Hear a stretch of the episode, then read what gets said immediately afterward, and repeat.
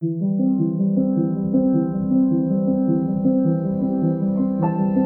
there, and welcome to Coming Back, a podcast about coming back to life after loss.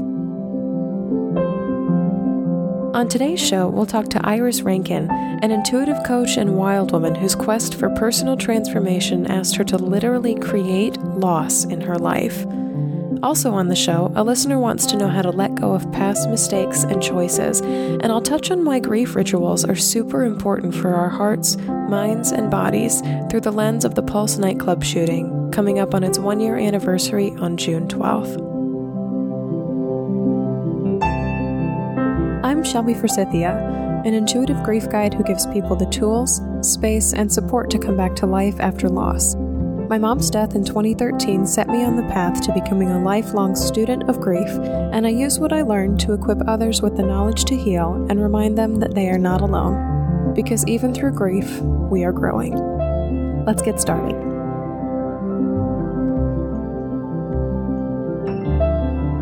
Hi, everybody, and welcome to another episode of Coming Back. Just a little invitation for you at the top of the show. I have just opened up my online Facebook group, The Grief Growers Garden, to people outside of Chicago. So you can join me and a lovely community of people who are committed to growing through grief beyond this weekly podcast.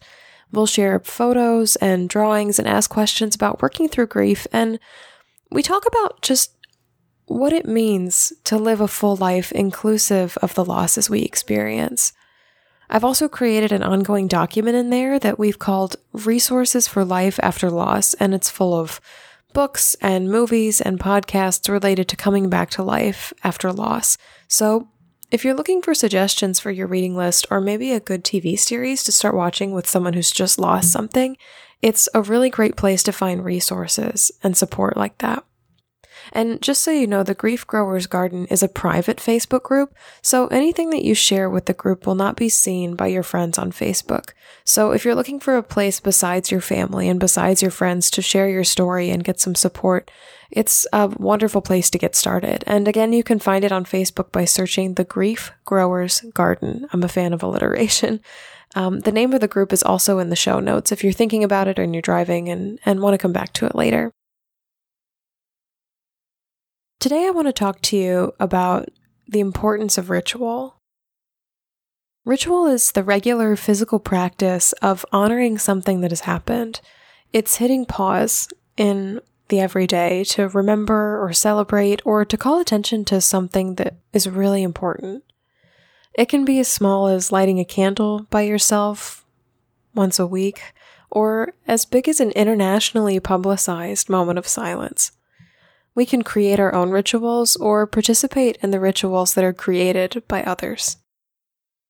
I was scrolling through Instagram the other day and I saw a post that said, just a quick note to say, that while we're celebrating Pride Month, we need to remember and honor the victims of last year's pulse attack. On June 12th, it'll be a year since it happened, and I haven't seen anything about it yet, and I feel like it's important to talk about it. Don't forget about it, and don't forget it happened on Latin night, and most of the victims were Latinx. I was reminded that Pride Month isn't just one big LGBT party, and I was also reminded how close we are to June 12th. And I was also reminded how incredibly important it is to create rituals around the losses that happen in our lives. I was so touched by this one paragraph call for a ritual. Why do we need to remember why do we need rituals? First of all, rituals honor the people who died, the places that changed, and the ideas that we lost. In the case of the Pulse nightclub shooting, this manifests as reading out the names of the people that we lost, mourning the fact that an Orlando icon had its legacy forever changed by this event, and recognizing that on June 12, 2016, our ideas of safety, security, and progress were shattered, especially in the LGBT and Latinx communities. Grief upends our entire world and worldview. Public rituals often remind us that we're not the only ones who are grieving. Campaigns like Orlando United and We Stand with Orlando emphasize the magnitude of grief experienced by people outside of ourselves. Rituals help us see that our pain matters greatly and that it can be placed into the context of a larger societal pain. The LGBT community, the Latinx community, the Orlando community, the American community, the global community, these are all communities that felt their own kind of pain following the massacre and rituals help us recognize on all levels what each community has lost. The second reason we need rituals is because rituals mark time and progress and growth. We humans are really big fans of seeing how far we've come. Rituals aren't just for remembering, but for marking time and for showing growth since something has happened. What's been done in the time that's passed since? What has been created? What has changed? What looks different than it used to? A quick Google search of the Pulse nightclub shooting's anniversary told me that elected officials in Orlando have declared June 12th Orlando United Day, a day of love and kindness, where, in addition to the memorial ceremonies and the art shows and the public speeches, everyone in the community is encouraged to continue the legacy of the beautiful souls that were killed that day by doing something kind for someone else. Actions and declarations like this event show us that we've made something from our deepest losses. We remember and we're moving forward. We honor everything and everyone we lost by living our lives in the present, and we are kind, kind, kind, kind, inclusive of the deep, searing pain that we felt. The last reason I really love rituals and why they're so important to us is because rituals give voice to people who are still grieving. Rituals remind us and pull us back to a place of grieving. By nature, they take us back to that place of first hearing the news, of first feeling the death of something we loved, and of first knowing that our lives were going to be changed forever. Rituals remind us that it's okay to grieve in the future tense and that grief doesn't stop or ease up just because time has continued. Rituals surrounding the pulse shooting validate parents and partners and family and friends of those who died because they are grieving. And they will continue to grieve for the rest of their lives. Rituals assure us that we have not forgotten and we will never forget because being forgotten is a huge, huge source of pain ceremonies and memorials, even sharing posts on, on Facebook and Instagram and Twitter and wherever else you share about this one year anniversary of Pulse, it hands people the microphone and says, What is this still like for you? We see you. We've not forgotten. We are grieving too. This morning, as I record this episode, I'm performing my own ritual I've got my favorite candle lit. I've pulled up a video from the Orlando Sentinel that reads out the names and bios of each of the victims of the Pulse shooting. As their names are read, I'm doing nothing else. Just sitting. Just being present and highly aware of the people we lost that day. Their faces. Their stories. Noticing how much I have in common with these humans that I never got to know in this lifetime. If you're remembering the Pulse shooting this weekend, my heart is with you. I am so sorry for everything that you've lost your loved ones, your belief in safety, your trust in the progress that we've made over the years. You are not alone. This is the power of ritual, you guys. So, what are you remembering, celebrating, or memorializing this week? Our bodies know something has changed. Our minds know that our world is different. Our hearts definitely know that we have lost. What are you remembering to remember? Tell us at 312 725 3043 or by emailing Shelby at shelbyforsythia.com. Up next, I'll answer a listener question about what letting go really looks like after loss.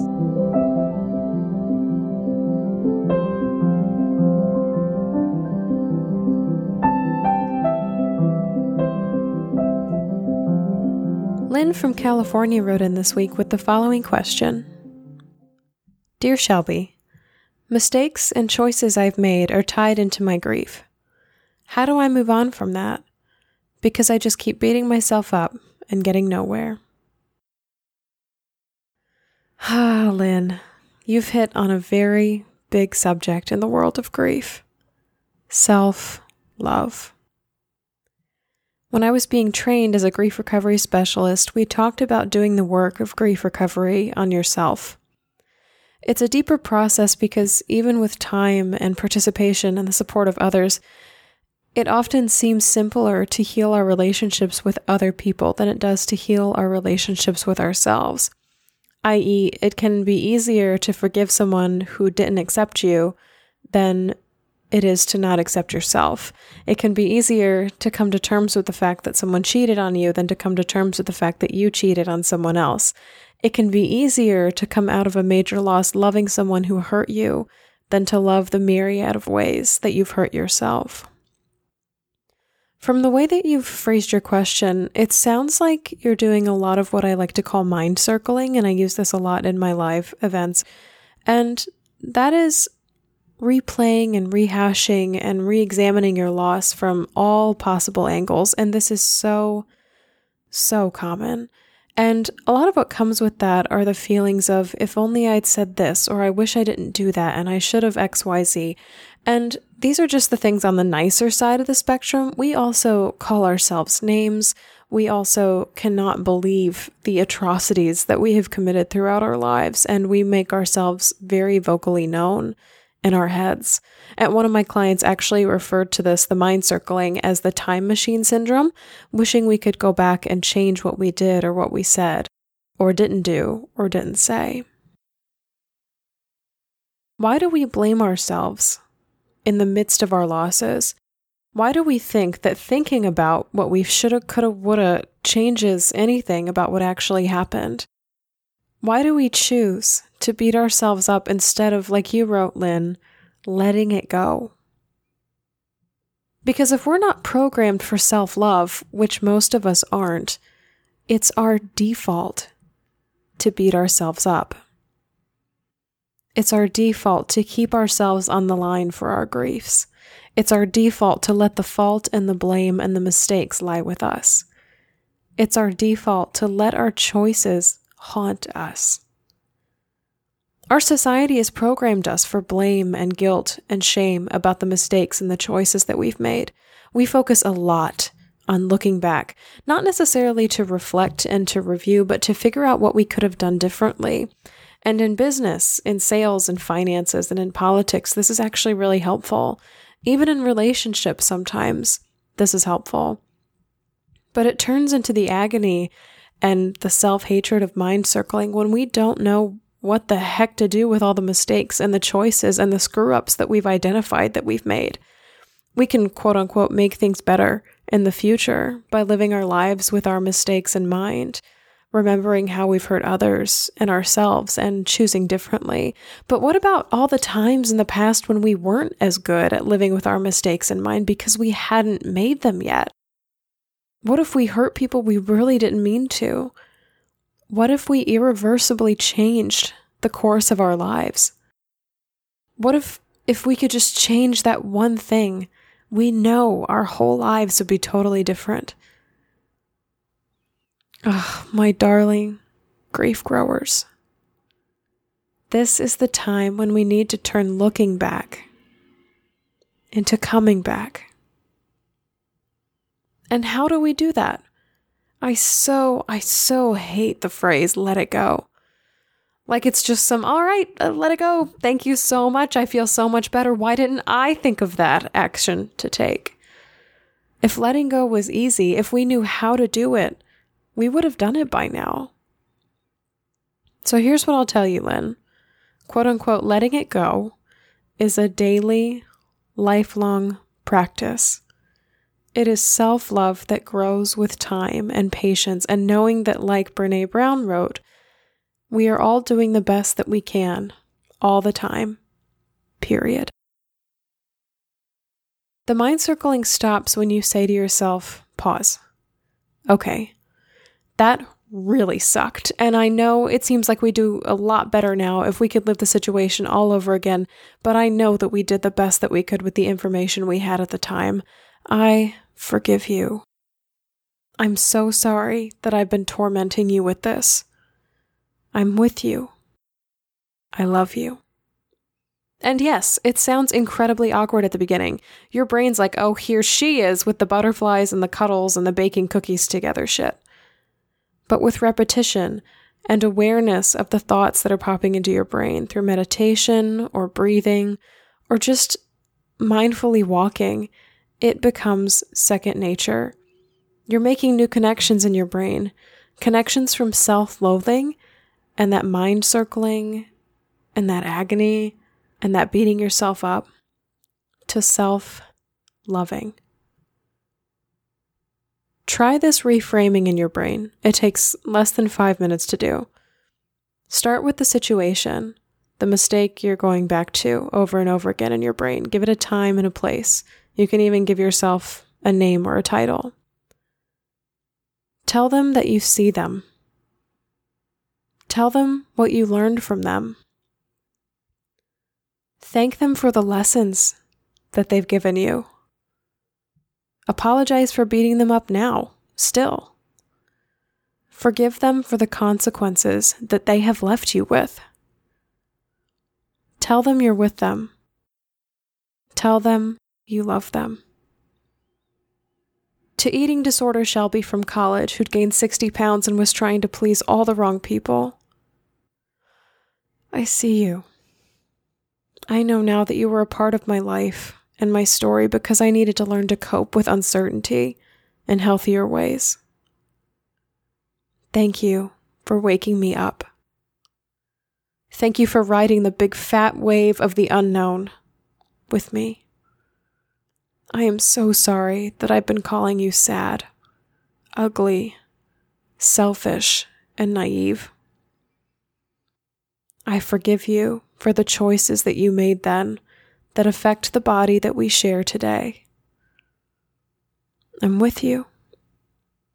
I love you. To bad date Shelby, who ghosted people online and had one night stands when she really shouldn't have. I see you.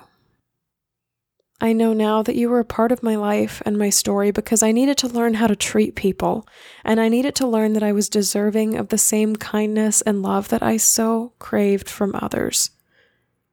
I'm sorry I've been calling you reckless, shitty, shallow, and cold. I forgive you for the choices that you made that affect the relationships I have today. I am with you. I love you to really angry Shelby, who screamed at her dad at her mom's wake about how it wasn't fair that her girlfriend wasn't welcome at the house when her sister's boyfriend was. Oh God, I see you. I know now that you are a part of my life and my story because I needed to learn that my voice is important, but there is a place and a time to use it. And there are better methods than yelling to prove your worth. I'm sorry I've been calling you righteous, childish, cruel, and stubborn. I forgive you for the choices that you made that affect the worldview that I have today. I am with you. I love you. How would you speak to a friend that made some mistakes in the past? How would you speak to yourself as a child at five, six, eight? Would you keep punishing them for their decisions? Would you keep reminding them of everything that they could have done different or better or more? Of course not. Not if you wanted to stay friends. Not if you wanted to nurture a lasting relationship with them. Not if you wanted them to feel safe and seen and loved with you. So give this gift to yourself the gift of reprogramming your brain, one day at a time. It's letting go, but it's letting go one day at a time. From looking back to coming back. From self loathing to self loving. We all experience loss. And we all make mistakes and missteps and downright crappy decisions in the midst of our losses.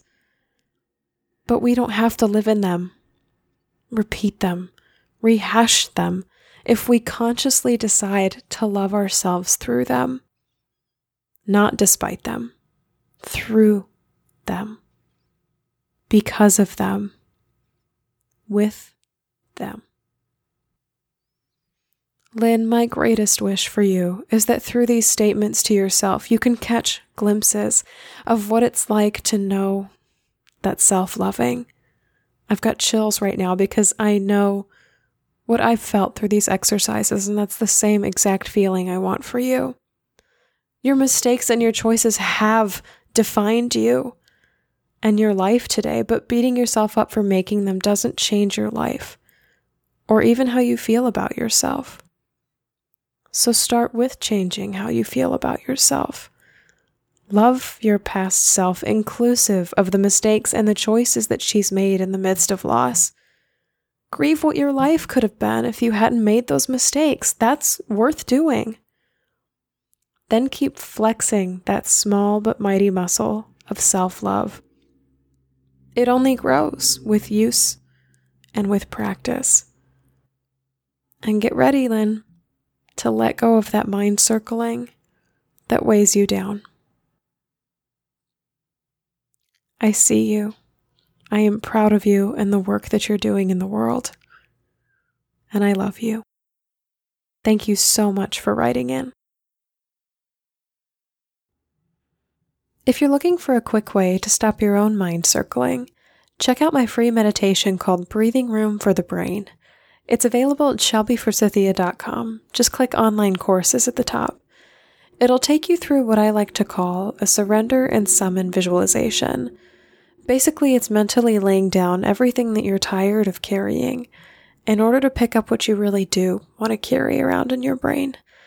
It's helpful in the midst of grief when your mind can take you to that circling place of blaming you, your mistakes, and your choices for everything that's happened. And the best part of it is, it's only eight minutes. If you've discovered a self love trick that stopped you from beating yourself up, leave a voicemail for the show at 312 725 3043 or email shelby at shelbyforsythia.com. We would love to hear your tips. You can also ask your own question to be featured on the show again by leaving a voicemail at 312 725 3043 or emailing shelby at shelbyforsythia.com. And you can find both of those contacts in the show notes. Next up, we'll talk to wild woman Iris Rankin about her adventures and coming back from a loss that she created.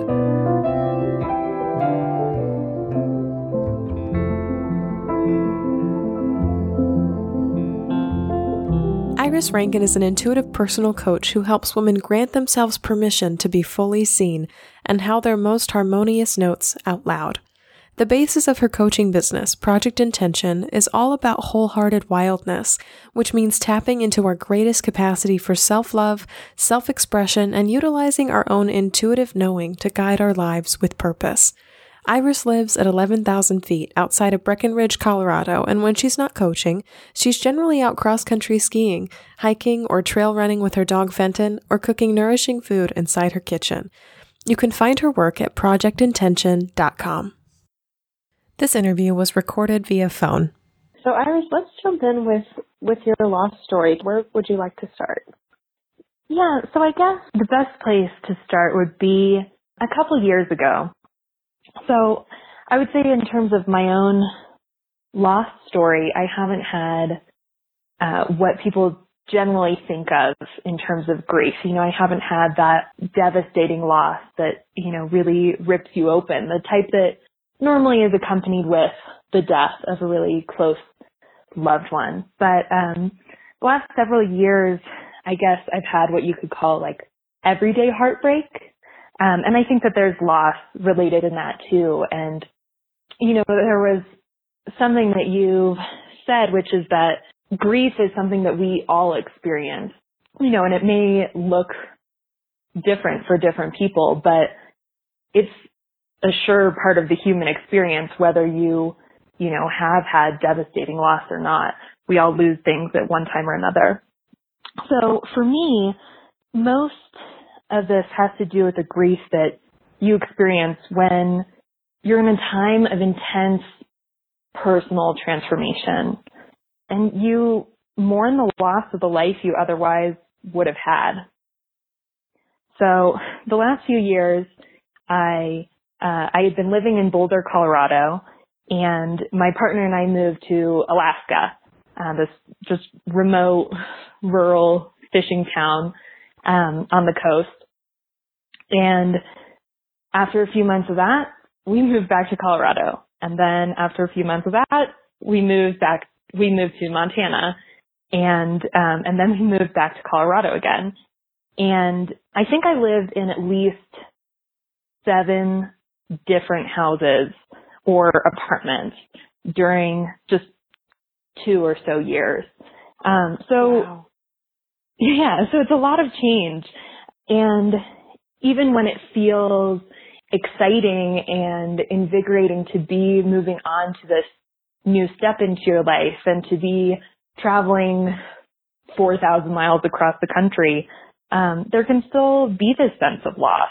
You know, you're, you're leaving friends behind and, um, and jobs, even really good jobs and ways of being too. Like you're just shedding your skin as you're moving from place to place. And it's, it's sort of impossible not to have personal change happen um, when you're moving that often and just kind of thrown into all of these different situations. So I would say that while I was in this place of intense personal transformation, um, I just kind of felt that I was changing to the point that I couldn't fit myself inside my old life anymore. And um, one of the things that was included in that was um, my relationship. There's mourning that happens with that sort of change. I ended up ending a seven year relationship and I mean, I'm 27 now and so that's, that's a really large portion of my life, you know, to have seven years with um, this one person and, yeah. and there's that, that feeling of leaving your best friend, you know, leaving a certain sense of security and, you know, putting aside what you would have thought would have been uh, a particular future. And so even though you know you're making a choice that is aligned with your heart, grief is still there. And you have to let yourself feel that grief. Um, and I, I guess around that time is when I really started thinking about loss because it surprised me. I, I didn't, up until that point, I didn't realize that that loss could be something that you, you create in your own life. I, I would say in terms of grief, a lot of the time we think of things that are taken away from us. Um, mm-hmm. and sometimes I think it is that way. But I think that there's this other kind of grief too, when, when you consciously make a choice to leave something behind.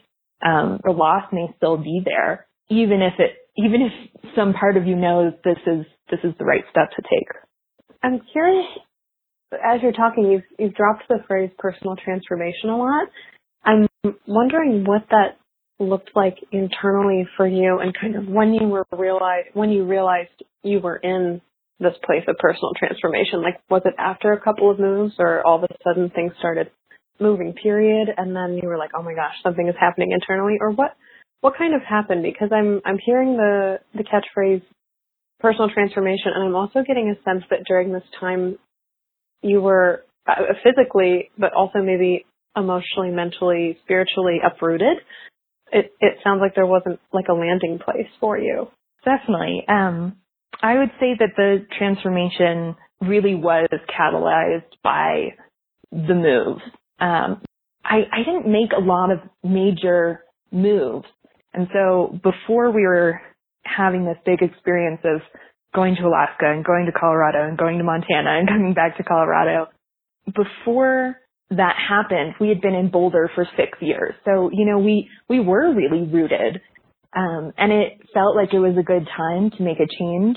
But things were just, they were tumultuous, you know, when you, um, and I, I think that it's, it's a good and necessary part of your 20s to kind of live in strange places and, and with, with different people. But just the fact of being such a homebody personally and having to move, you know, sometimes for a few of those moves, I had to move every three weeks.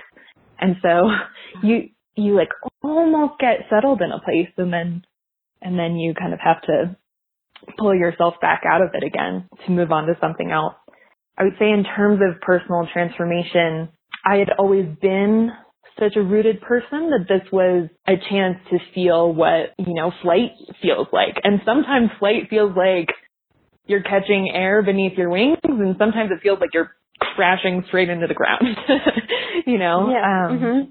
And, uh, in terms of specifics, um, the transformation, part of what happened in that transformation was really a greater finding of purpose. And I would say that in experimenting with different places to live and with different things that I was doing, I, I did a, a yoga teacher training during that time and that really, that really shifted my internal landscape. Um, I have always been an atheist and then I was having all these kind of spiritual feelings and not sure what to do with that and not sure how that would fit into my relationship and also realizing that I wanted to take some of these new personal insights and figure out a way that I could use it, use them to be of service to other people. For sure.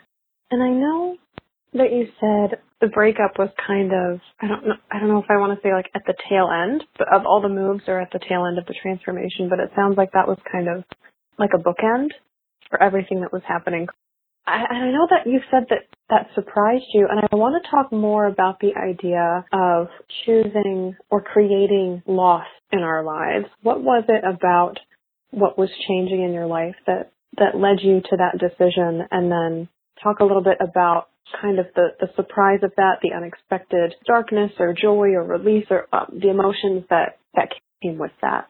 Yeah, so as I was kind of mentioning, the changing as how I was seeing myself and how I was showing up in the world. I at at the time I really just was feeling like those new parts of me were too big or expanding too quickly outward to fit within how our relationship really was showing up and it's just in terms of loss it, it was it was something that I really felt needed to happen in order to me, for me to step into a new doorway of purpose, you know, to get to a new, a new level. I really, I really had to see how I could expand outward on my own. It's one of those things where I fought with it for, you know, probably a year with that decision. I, even though even though my my heart just kept saying like it's time it's time you have to let it go and i just didn't i didn't want to and i think that that's you know that's really something that's embedded in grief is that we have to come to terms with eventually letting go of things that at some point or another we don't want to let go of mm-hmm. and i guess in terms of the surprise i was surprised that I could grieve something that I had created. Because in some ways you think, oh, well, if I'm stepping into my purpose, it must feel good. Um, but it doesn't always, you know, and a, a lot of, um, a lot of stepping into your purpose feels really challenging. And I think heartbreak can definitely be a part of that. It's hard a lot of the time for people from the outside looking in to see your experience as multifaceted. And that's one of the things that grievers struggle with the most is that this experience is multifaceted and nobody, nobody gets that. I want to know, diving deep into your purpose and releasing this relationship of your own choice, of your own creation, what was it that called you to that purpose? What was it that called you to come back? When we were in Alaska, so um, during our our first move, I had a lot of extra time on my hands, and so I really started thinking about what might this look like in the world. And so at the time, I didn't really know what it would evolve into. It's since evolved into my personal coaching business, but at the time it was really just starting to share these deeper truths that I was starting to uncover and wanting to bring them to other people and realizing that if I'm telling people to face their challenges wholeheartedly, I, I had to do it myself too. And so I think that was the greater impetus there. So talk about how this experience in your life has evolved into or fed or nourished the business that exists for you now? Because it sounds like part of your coming back from this was the process of creating something new. So as something else, for lack of a better term, dies, something else is born. Um, and it's not necessarily stronger or better, but it is different and more aligned with who you want to be in the world. Yeah, I would say one of the things that I read right around um, the time of that breakup, I I had read Women Who Run with the Wolves by Clarissa Pinkola Estes. and and on on that on that day I had opened the book at random and the story that came up was Seal Skin, Soul Skin. Just to kind of paraphrase the story as short as I can, um, there are these seal women who are out playing and a fisherman sees them and he steals one of the one of the seal skins and he keeps it hostage from the woman, tells her to come and live with him. But he does promise that after seven years he will give her back her seal skin. Seven years come and they pass and they've had a son together and over this time, as she's been away from the sea and as he's held her sealskin, soulskin hostage, she withers. You know, she gets this limp and she starts going blind and um, she's really disconnected from this life source. And eventually her son is able to steal the soul skin and bring it to her. And in bringing her the soul skin, she can come back down into um, into the waters and be with her seal family. But while she's in the water and she gets all of that vitality back into her, she's still looking back up and feeling the loss for um, the son who can never come down into the depths with her. And that story itself, I think, has so so much that is profound and related to grief. And in my own particular story, you know, for a time, I think I set aside my, my soul skin. It's just been this, this process of returning to my own skin, that creative energy, you know, the things that really um, make me feel good in my body and my mind every day. Knowing that that when when I'm returning to my skin is when I'm feeling most alive and most myself and um, that has translated into my coaching because I really want other women to be able to feel this feeling as well. And um, I talk a lot about wildness in my writings and in my coaching calls. It's it's really that that element of coming back to your truest part of yourself. And it's also literally connecting with nature, which um, I think for a lot of people is really helpful when dealing with loss. And also really getting in touch with our voices, our personal voice as a woman and um, and the and the wild aspect of that. What do you think is wild about grief? It's raw. What's wild about grief is that it we can't ignore it. You know, there are many many things that we choose to ignore in our lives and that in itself is its own kind of domestication. But when you experience loss, especially profound loss, um, it just stares you back in the face and you can't ignore it. And part of what's staring back at you is is your yourself and and really the darkest parts of yourself and also these these tender not yet sort of seeded parts of yourself too. And and I would say also in terms of voice and wildness grief I think helps you find more of your voice. I Oh my gosh, that was just so beautifully said. I've got chills over here because that was so that was so cool. And and I agree 100% with with everything that you said because there is something absolutely unignorable about grief. We can try and stuff it away or watch Netflix away or pray it away or you know all these things we do to try and avoid experiencing everything about grief, not just the pain, but just like the depth of it. And I so agree that there's something so wild and unignorable about about loss. What does your life look like and feel like now with this loss and your personal transformation kind of including in it? So what's what's different about you, about your work, about your relationships between pre and post?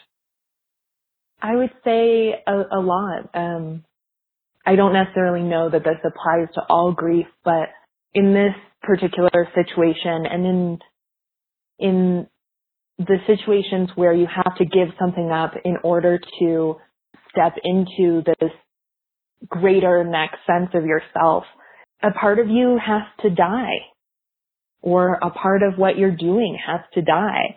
I was thinking about this the other day and I just feel so much freer having allowed myself to fully process um, that particular loss. And I think that that will in turn make me more resilient for other probably more devastating losses that will come in my life. And I would say, you know, as, as far as with that particular relationship, my partner and I ended up getting back together this winter uh, a part of our relationship and each of our identities had to die in order for us to move forward. And that's not a bad thing.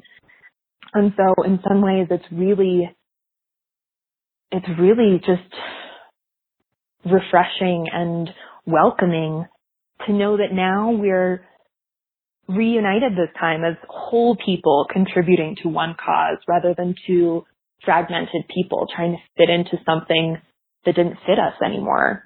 And then, you know, I would say too that that, that experience, that, that loss and the coming back is informing, you know, how I'm dealing with other aspects of, of grief. And so I would say in my current, in my current life, um, the thing that I'm grieving, um, is that my father was diagnosed with dementia this winter and, you, you know, there's this that you really love gradually losing integral parts of themselves and parts of their personality before your eyes. And, and I would say that having sort of learned how to grieve before, it's helping me now. And, um, I think one of the hardest parts about this is that that resentment, you know, of of losing someone kind of before you that they're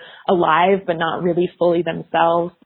Um, mm-hmm. That resentment gets in the way sometimes, but you know, but I've been learning to give myself grace and to just give myself heaps of self forgiveness, you know, because that sort of thing makes you feel like a terrible, terrible daughter, but also part of part of grief is just letting yourself feel everything and just accepting all that you're feeling.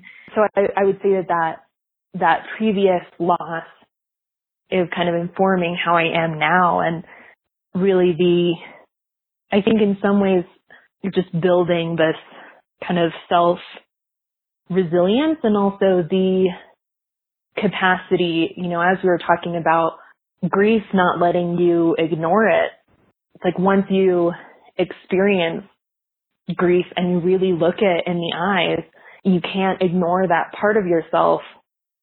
I think that that's something that you can take into other areas of your life too. Um, and so you can um, really be more conscious about not numbing yourself or shutting down in other areas. And so I would say that that's kind of how things have shown up recently. And I would also say um, that the other way that grief has been a part of my life since then is holding space for others who are grieving, who are losing losing these certain parts of themselves that you know they're they know it's time to let go of, but you know maybe there's still some resistance and sadness about losing that anyway really having myself as a person who can give give people time and space to process these changes that they're having. That's perfect. That's so lovely. Well, I want to hear, uh, in your words, what are the the big projects that you're working on, and where can where can people find more about your work if they're interested in being being wild, if they're interested in applying wildness to grief, or if they're interested in just nourishing that that muscle of self compassion that so many of us have that are underdeveloped. Yeah.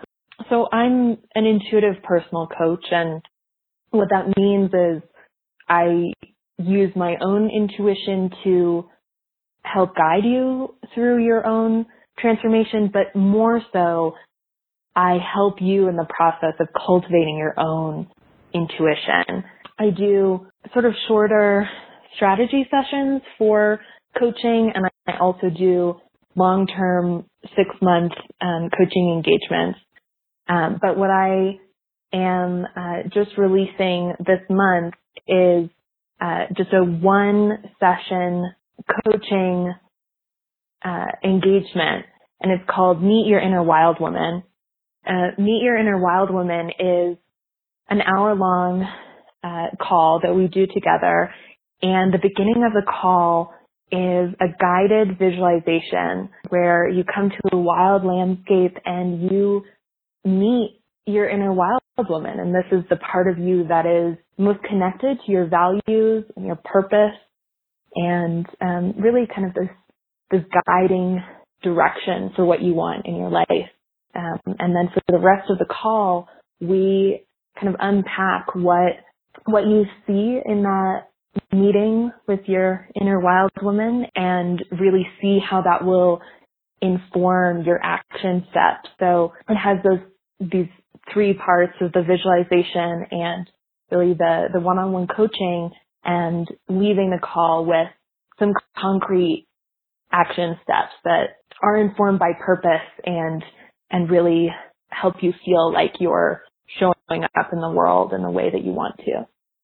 So if anyone is interested, you can find uh, that particular um, offering at projectintention.com slash wildwoman. So support your work in, in wildness and thank you so, so much for coming on the show today, Iris. I've just been so excited to connect with you and to have you here. Thank you so much, Shelby. It's been a pleasure, truly. So that's a wrap for this episode of Coming Back. Thank you so, so much to Iris Rankin, who came back by listening to her heart's voice and drawing wild wisdom from the book Women Who Run with the Wolves. You can find her work again at projectintention.com slash wildwoman. Join my private Facebook group, The Grief Growers Garden, for tools, stories, and support between Wednesday episodes. If you're struggling with mind circling or want to bring more self love into your life, check out my free online meditation called Breathing Room for the Brain over at shelbyforsythia.com. Click Online Courses. Thank you always, always, always, always to the amazing, talented Addie Goldstein for composing our music. You can find me on Facebook at Shelby for Forsythia Intuitive Grief Guide, Instagram at Grief Guide Shelby Forsythia, or simply shelbyforsythia.com. If you loved what you heard today on the podcast, or you'd like to leave a question or a comment for a future show, leave me a voicemail at 312 725 3043 or email me at shelby at shelbyforsythia.com, subject line podcast. As always, it was beautiful sharing space and time with you today. I see you, I'm proud of you, and the work that you're doing in the world. And I love you. Because even through grief, we are growing.